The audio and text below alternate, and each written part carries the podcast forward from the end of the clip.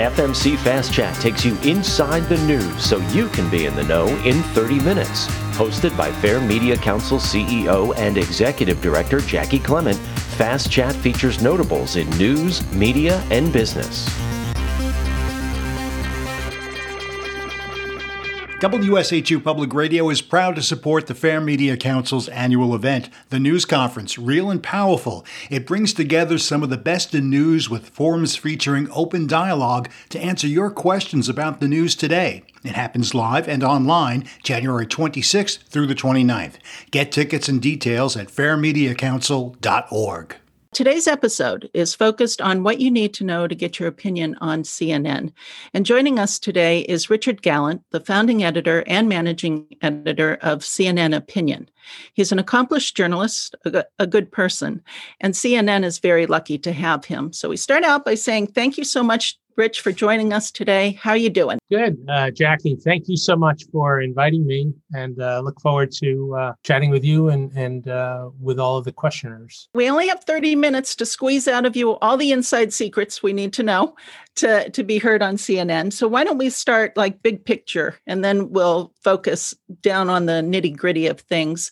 What kind of opinion pieces do you look for? What what is it you would love people to submit?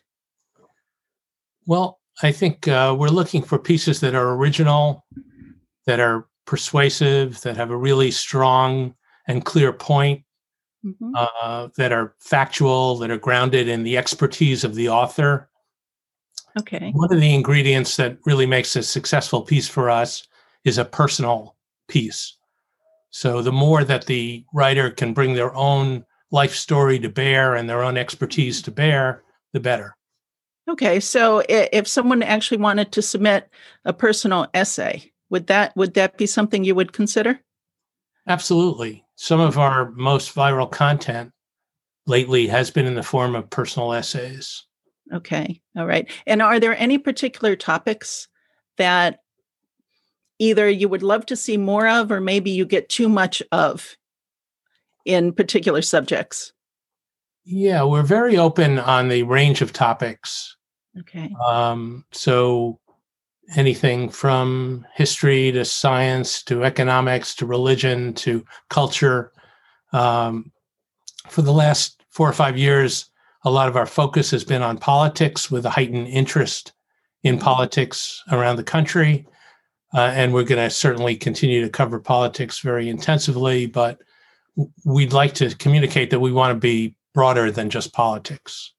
Okay. All right. Uh, well, I imagine too, with the pandemic going on, you've probably had your fair share of health as well, right?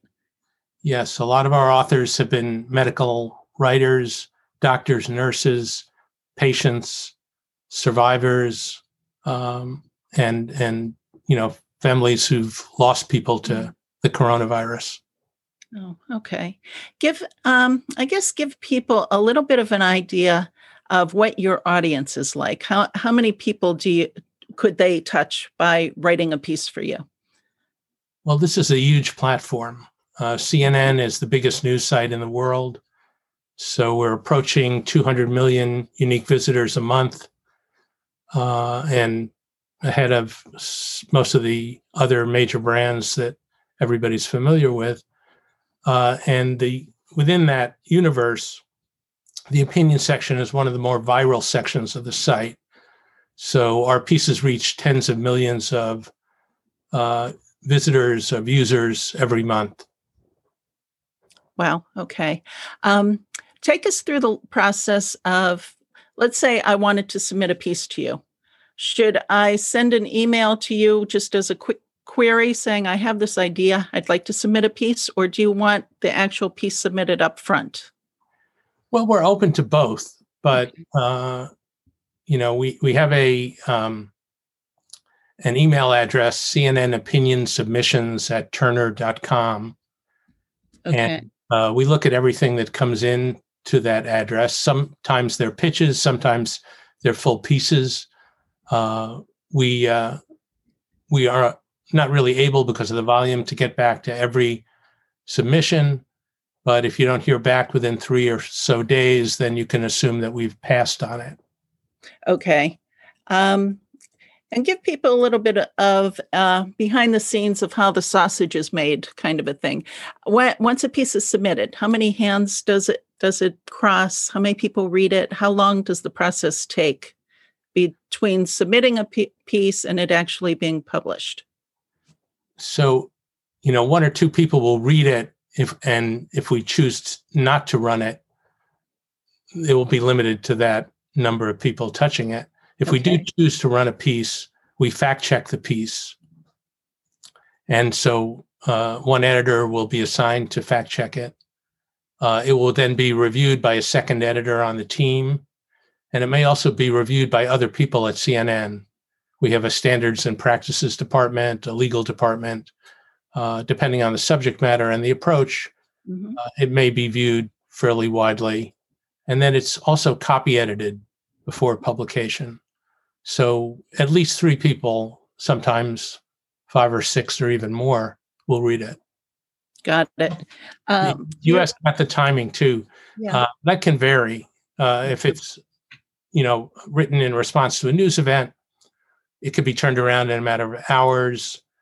The more typical process would be that it would take a day or two, or sometimes three or four.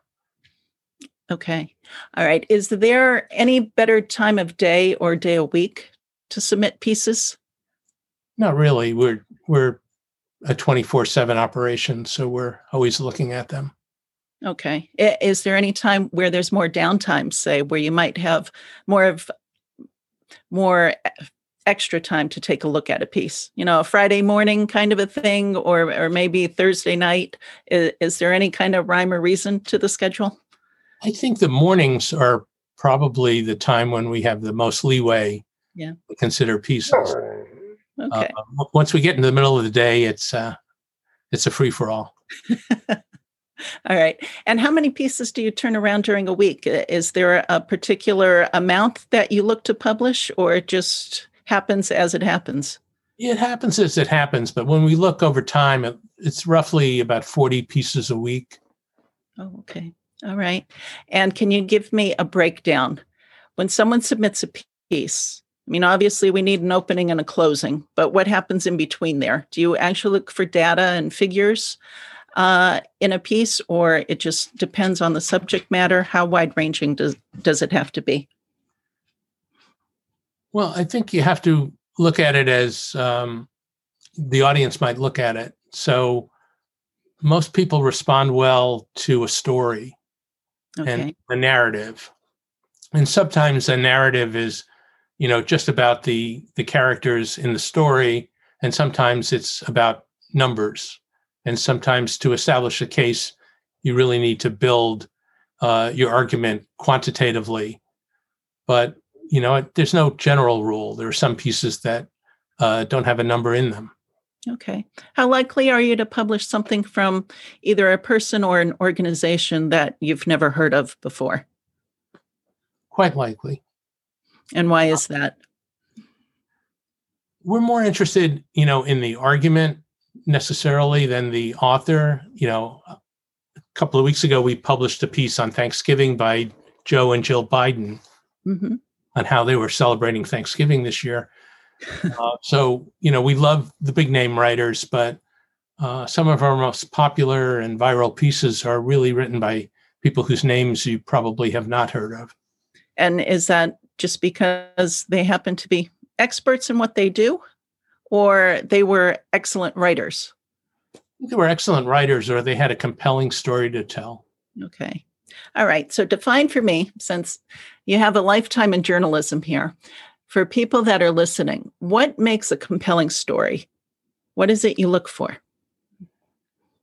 I think the um, you know the story of coping and surviving, you know, which is a story that maybe we're particularly interested in this year because of all of the um, challenges we faced. Mm-hmm. Uh, but a, a, story of overcoming obstacles, of uh, maybe a story of how obstacles were overcome in the past or looking forward how do we as a society or how do we as individuals deal with our biggest problems and find solutions oh okay and what about topics such as thought leadership or an examination of, say, a particular policy? Are the are those too dry? I I think you know uh, the subject could be dry, but the way we tell it doesn't have to be. Okay. So I think uh, I would urge people who are, you know, planning to submit articles to think about, you know, if they were journalists and if they were approaching how to cover the news, how would they want to deal with it and how would they make their editors most interested in what they have to say? Okay. Do you ever get a piece where you say this has potential, but it's not quite right? And you kick it back and you offer some suggestions for resubmissions, or you don't have time for that? We do that sometimes. Yeah. Um, it's kind of a um, triage situation sometimes. Okay. Uh, so it, it depends on you know the news that we're dealing with and how much time we have to, um, you know, lavish in in terms of editing and going back and forth on a piece. All right. Um, and how many words should a piece be? I don't think there's a absolute target Okay. for that Mhm. because um, you know I come out of the newspaper world. Yeah. You had a set amount of space to tell a story. In online publishing, that's not as much of an issue. But I do think you want to keep the reader's attention. Most of our pieces are in the 600 to 800 word range, Okay. and uh, however, we've we've had pieces that are 3,000 words long, or pieces that are 300 words long. Oh, okay. All right. We have a question here from one of our audience members, which is Do you typically work directly with the writer or with another communications professional who's sharing the piece with you on the writer's behalf? So, do you work with the middleman or do you want to work directly with the writer on the piece? We'll want to have a level of confidence, you know, and a connection to the writer, but it's not infrequent for us to have a communications professional who's you know facilitating the conversation back and forth Okay. All right. And another question we have here is What makes a CNN opinion piece different from an op ed in a newspaper? i think they're very similar um, the one difference between us and a, a newspaper opinion section is that we don't have a editorial position of our own cnn is not trying to be uh, centrist or leftist or right wing or uh, libertarian or you know progressive we are seeking to sort of foster a conversation among all parties Okay. so um, you may not come to us to reach a specific ideological slice of the population but you you are hopefully reaching the broad uh, width of the population Okay. And what about artwork? Do you want people to submit art with the piece or does it matter? we're open to that and Yeah. we're also open to non-traditional kinds of submissions so not everything has to be a, a 800 word written op-ed it could be a poem it could be a video it could be um, artwork uh, with very minimal text so uh, we're, we're happy to consider all kinds of submissions Oh wow. Okay. What what comes to mind as one of one of your favorite pieces? Is there anything that stands out in your mind? we've had you know uh, going back to some of the personal essays you mentioned um, we have one today from a, a restaurant owner who sadly had to close down her landmark restaurant and uh, in the process decided that uh, uh, donating all of their supplies and the remains of the restaurant to a church would make it uh, particularly meaningful at this time. So that's what she did. And she tells the story of why. Uh, we had a piece recently about from a woman who had been arrested on a unjustified shoplifting charge for shoplifting a few batteries. It turned out to be, um, you know, completely unjustified, and she produced the receipt for them. And it was an example of, uh, um, an, a, you know, a uh, a racist action in in her view and in the view of many others. mm-hmm. um, you know, I think those kinds of stories tend to resonate. Okay, all right. So if you could ask people um, if there were either topics or areas that you would love to see more talk and more opinion emanating from, wh- whether it's from industries or or just topics of discussion, what would you like to see just placed in the public conversation to make people talk about what you're putting out? I think um, you know more solutions to the problems that we all know we have, whether it's in public health, um, economic distress, inequality, um, you know, issues about democracy and um, you know enhancing our society's ability to solve problems. I think all of those are areas that we could use more of. Okay. Well, now that we're leading up to an inauguration coming up, I imagine you'll be getting a lot of politically charged um, opinions rolling in, right? Yeah. Um, it's, you know, an interesting moment and uh, sort of an opportunity to see how the conversation changes.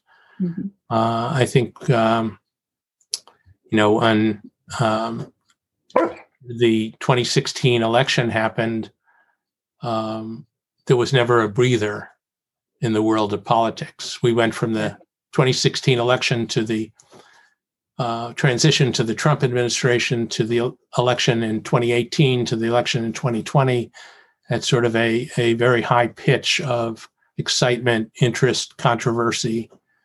And um, I think 2021 will show us whether that is now a permanent feature or whether that was, you know, a moment in time. Okay.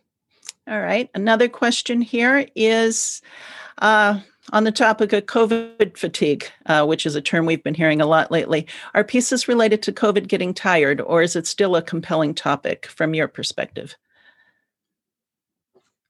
I think it's still, you know, issue number one uh, on most people's agenda right now uh, because it's still affecting all of us in very personal ways. Um, but I do think, you know, there are questions about, you know, whether you would uh, find as much interest in the, you know, some of the basics of the story uh, as as maybe people had in the spring, and yet it's moving on. So I think the new area of huge interest, obviously, is vaccines, and I think uh, so much of the conversation is going to be around coverage of vaccines and issues around people's acceptance of vaccines. Um, so I think it's sort of renewing uh, because unfortunately the pandemic is far from going away. Okay. And then on the topic of original content, if they submit something to you, is it something that they could not have submitted anywhere else? I think it's okay to submit uh, to other places, but uh, we prefer it if the writers let us know whether or not they're submitting it exclusively or if they're submitting it elsewhere. Uh, okay. That's fair enough. All right. So so take us on the flip side of it. What kind of pet peeves are there that come into play when people submit stuff that is just not something they should be submitting? What is it that you open your email and you just kind of shake your head and say, no, no, no, you don't understand what this is about. Give some people pointers on what not to do. Well, I think um, it's important to think about, uh, you know, giving us reasons why we should run a piece. And oftentimes we'll get a piece from somebody who is promoting their own business. Yeah, okay. And, and really you know, of course, you know, we get pieces from authors who have a new book that they want to promote, or you know, artists who may have a movie they want to promote, um, and that's fine. And uh, we understand if somebody is running a business and they have a terrific idea, and well, you know, running that piece might help their business, you know, which is great. But if it only exists, if the only reason to write it is to promote your business.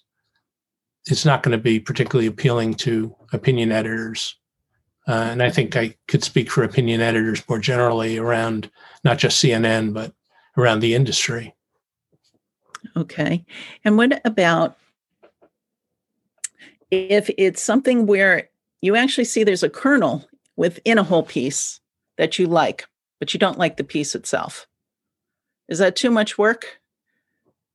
And you just throw it back and say maybe another time, or or do you actually say let's let's flesh this out and devote some real time into it?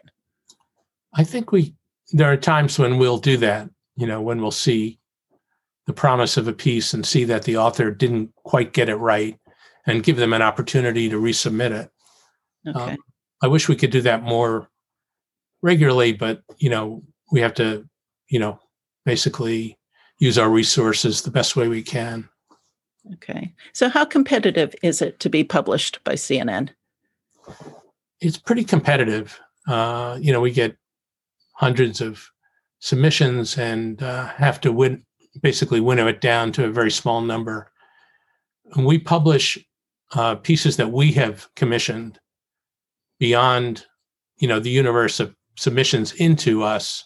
We are also going out and looking for writers and experts on topics, and we have CNN contributors who write for us. So our our output is not just from the pool of submissions that we get. Okay, so what does someone need to do to get on that list where it's Rich Galant calling saying, Can you give me your opinion on this? What do they have to do? Um, I think the more they build a, a network uh, and the more respected they are within their industry and their community, uh, the better the chances are.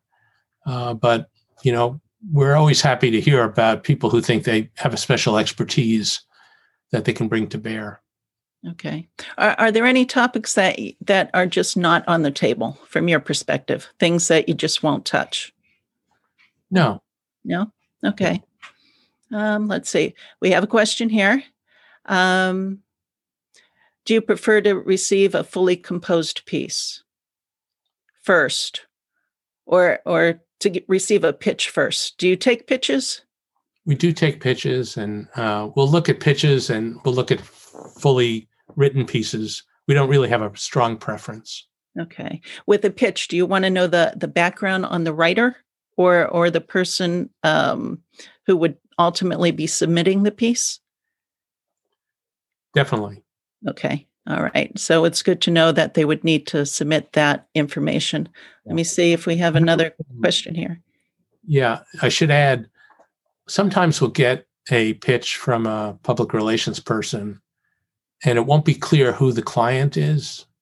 Okay. And I think that is of great value to know why are you submitting this piece and who are you representing? Okay. Uh, any other advice for PR agency types in in general? Um, I would just say that you know it's fine to we we we very much welcome submissions. Uh, it's great to follow up. I would give us a little bit of time to consider a piece before following up. So at least a day to look at it. Um, and um, just realizing that, uh, you know, uh, we are all balancing a lot of incoming uh, at all times. So uh, give us some time to really consider the pieces. Okay. And what would proper follow up be? As say I send you something and I don't hear from you.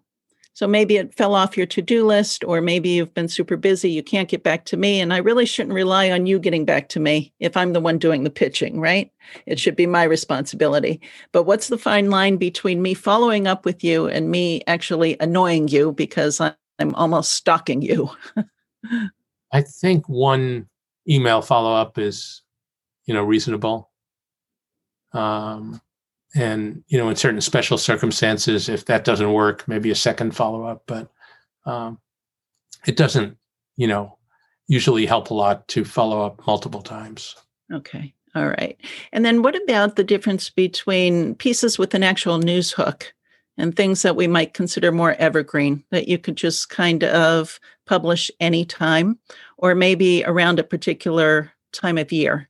I mean, with the holidays coming up, are you do you really want to see some pieces related to the holidays? And do you kind of put feelers out there earlier in the year and say this is coming up. Set your calendars. Yeah. Submit that sort of thing? Yeah we we try to get in advance of the things that we can plan. So 90% of what we deal with is unplanned. We're reacting to things that happen. That 10% where we can actually think of you know um, the inauguration or the super bowl or martin luther king day or you know whatever event that's on the calendar. We want to make those plans as early as possible. So we will get you know um, uh, basically the friday before labor day we'll get a, a, a rush of submissions. We'll get six pieces for Labor Day. Okay. But that's really too late. We knew Labor Day was coming, so uh, it'd be great to hear those ideas much sooner. Okay. All right. Uh, here's another question Do you pay for pieces you publish? Yes. Okay. Uh, how many weeks or months in advance can someone submit if the topic is something that you know will be coming up in the future, like Labor Day? Uh, as far in advance as possible. Oh, okay. Yeah. Interesting. Um, and how should people, um, because you have sections, you you've got your political commentary, you have social commentary on the site. Do you want people when they submit to say, "I'm I want to submit for this part of the site," or it's up to you to determine where it's going to end up going? It's good to know that it's it's not a must, but okay. you know it's it's fine if people want to give us that kind of guidance. All right. What about a perspective that may be very local? Is that something because your audience is so vast that you would consider too small? It's it's tough. You know, uh, oftentimes we turn down a piece if it doesn't have a broad sweep. Uh, it's not always a problem, but often we're looking for pieces that are national or international in scope. Okay. And if it just happens to be something very local that keys into a current event, would that increase the chances? Yeah. Yeah. Okay. Um, are there any cases where if someone submits a written opinion, they end up actually being part of the broadcast portion of CNN? Yes, I'm glad you asked about that. Uh, we share all of our opinion pieces with our colleagues uh, on the TV side, the bookers, the executive producers. So they will frequently book writers uh, to go on air and talk about their pieces. There's no guarantee of that, but mm-hmm. we do have that line of communication. And it's great to see when somebody can not only be on our website, but also on air. Okay. Does it ever work in the reverse where they've been on air and maybe you've seen them and gone after them for a written piece? Absolutely. Okay. All right. That's interesting to know that you're so closely uh, working together. Yeah. Because lots of times there's that wall in between what happens between one department and another department. So, how many people do you have working with within your area in total? We have a group of ten. Okay. All right. And does it does it matter what their background is, or it just sort of the flow is who's ever available to read a piece is who reads the piece? Uh, to some extent, we're all generalists, but we do have uh, people who are specializing in political commentary and social commentary, in science and medicine. Uh, so we do try to take advantage of people's backgrounds and and expertise. Okay. So give me an idea what your typical day is like. Do you do a lot of reading of the pieces yourself? I do, uh, and uh, it's a combination of editing, uh, meeting with our team, writing our newsletter. We have a Sunday uh, wrap up newsletter uh, that people can sign up for uh, of the best op eds of the week. You can go to our CNN Opinion Twitter account and see the sign up form. Okay. Well, that's good to know. Um, and what kind of schedule do you work on? Do you do sort of a budget meeting like you like you would in the old print days um, in the morning to determine what you're doing for the rest of the day, or how does that work? Yeah, we have um, we listen in and participate in uh, the network-wide digital meeting and the network uh, television digital slash digital meeting, and then we have our team meeting uh, mid morning, and we talk about the writers that we want to go after, the topics that we want to go after. And then we have an afternoon meeting to kind of take stock and see where we are and do some planning for the next day. Okay. So, how often is it by the afternoon what you plan for the meeting is completely shot and you're trying something completely different? Does that happen often? It happens quite a bit. So, uh, we have to be flexible okay. Um, so on average, what what kind of work schedule would you say you have? I mean, it's not nine to five, obviously. Yeah. Um, so give people an idea of you know when you start the day, when you end the day. Oh, usually for me, it's um, you know a day that starts a little bit before eight a.m. and ends around six, but uh, with a need to be available often when news breaks at other times. Okay. All right. And now with COVID, how how are you folks working? We're fully remote, as is most of uh, CNN Digital, uh, and we're planning to be remote at least until July, and we'll see what the guidance is after that. Rich, in the beginning, he did give out an email address for submissions, which is CNN Opinion Submissions at turner.com. That's correct, right, Rich? That's right. For people that may be pitching you for the first time, what do you suggest?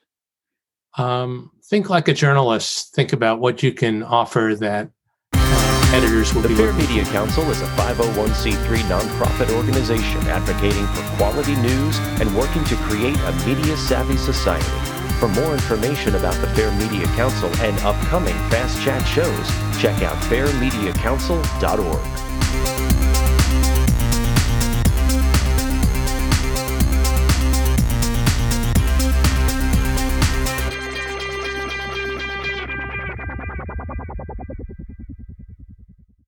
This podcast is a part of the C Suite Radio Network. For more top business podcasts, visit c-suiteradio.com.